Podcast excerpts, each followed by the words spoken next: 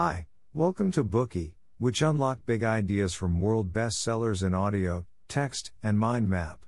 Please download Bookie at Apple Store or Google Play with more features. Get your free mind snack now. Today we will unlock the book Reminiscences of a Stock Operator for you. To start, many people may not be familiar with the term stock operator. Simply put, it refers to large and medium holders who trade stocks for a living. They are the main traders in the stock market and usually have a lot of capital, so much so that they sometimes even influence market trends. Many people know George Soros as a financial mogul, perhaps because he shorted Southeast Asian currencies in 1997. At that time, Soros led several big arbitrage funds in selling off currencies of several Southeast Asian countries.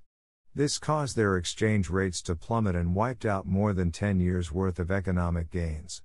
However, Soros lined his own pockets during this short campaign, with his Quantum Fund earning billions of dollars in profit. Furthermore, Quantum Fund has been growing at a compound annual growth rate of more than 35% since 1969. So, what was the secret of these speculators' success? We believe today's book can give you an answer. Reminiscences of a Stock Operator started as a series of stories published on the Saturday Evening Post by American financial journalist Edwin Lefèvre. The novel is based on the story of Jesse Livermore, known as the King of Speculators. After their publication, these stories became so popular that they influenced generations of investors and are still referred to as a must-read about Wall Street. Jesse Livermore was a Wall Street legend of the early 20th century. He was first exposed to stocks at the age of 14 when he raised $5 to enter the market. At 21, Livermore made $10,000. At 29, he was worth $1 million.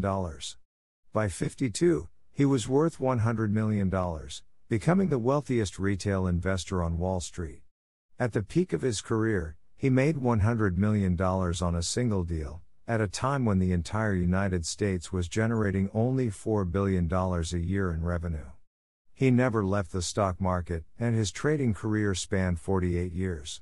During that time, he experienced 4 major market upheavals, and it's fair to say that he made every mistake there was to make as a speculator. His revolutionary strategy and trading techniques are still in effect today and are studied by millions of traders. Subsequent generations of stock gurus, including Graham, Buffett, Soros, Peter Lynch, have all been deeply influenced by his principles. The book documents Livermore's life story in the form of a novel. It is told in the first person by Livingston, who describes how he transformed from a layman to a celebrated speculator. Throughout this transition, we can see that Livingston made many mistakes during his investing career. However, these mistakes also embody all the essential investment philosophies and lessons Livermore learned the hard way. They cost him millions, if not tens of millions of dollars. Although the stock market now is completely different than it was 100 years ago, the core investment philosophy remains the same. We can break down these philosophies into 4 parts. Part 1, investment is not a gamble. Part 2, choose the right timing. Part 3, be patient. Part 4, independent judgment. Something we need to clarify up front is that investment is not a means of gambling, but rather a systematic trading system. We need to adopt a professional attitude toward investment. If we only think of the market in terms of a few days or a few individual stocks, and believe we can make a quick buck, this means that we have a gambling mentality. You have to understand that stock investment is a tough business.